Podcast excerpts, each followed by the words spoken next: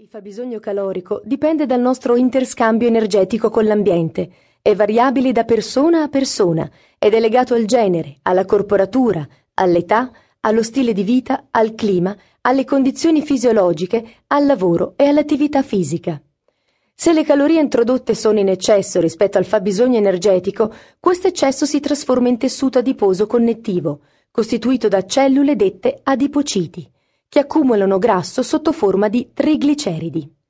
Dato che gli attuali ritmi di vita si sono abbassati, portandoci a passare la maggior parte del nostro tempo in modo sedentario, è chiaro che il fabbisogno calorico è decisamente più basso rispetto al passato.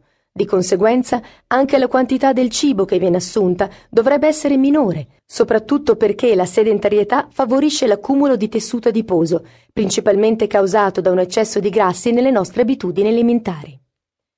È quindi preferibile favorire l'incremento della massa muscolare a scapito del grasso per raggiungere e mantenere un bilanciamento energetico.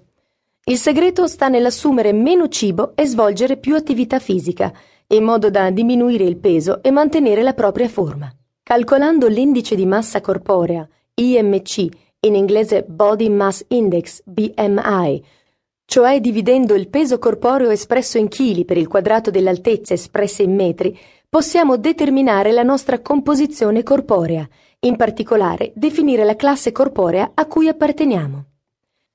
Per esempio, un adulto che pesa 70 kg ed è alto 1,75 m avrà un IMC di 22,9, che viene classificato come normopeso, valori da 18,50 a 24,99.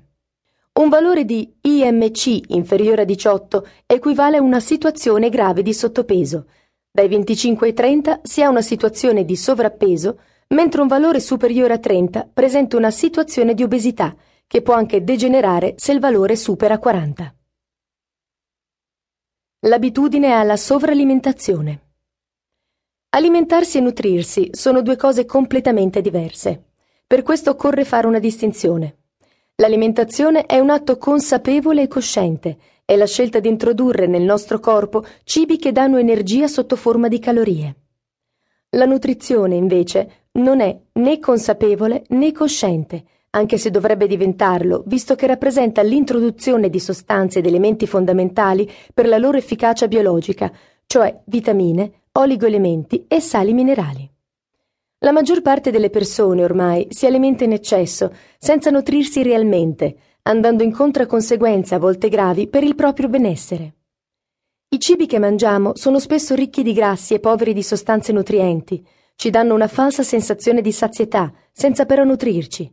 Inoltre, la presenza di additivi e conservanti a lungo termine rischia di causare gravi danni all'organismo. Purtroppo abbiamo preso l'abitudine a riservarci porzioni abbondanti, a bere bevande gassate alcoliche, a contornare la nostra alimentazione di motivazioni psicologiche o sociali, senza dimenticare l'attuale tendenza alla vita sedentaria.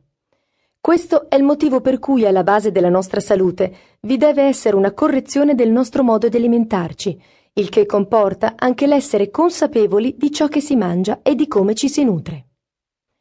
In generale, con l'avvento dell'industria alimentare, frutto dell'evoluzione della società nei secoli, si è cominciato a produrre ciò che funziona di più, che piace alla gente, che influenza a sua volta le preferenze e le scelte e, di conseguenza, le abitudini alimentari di ognuno di noi.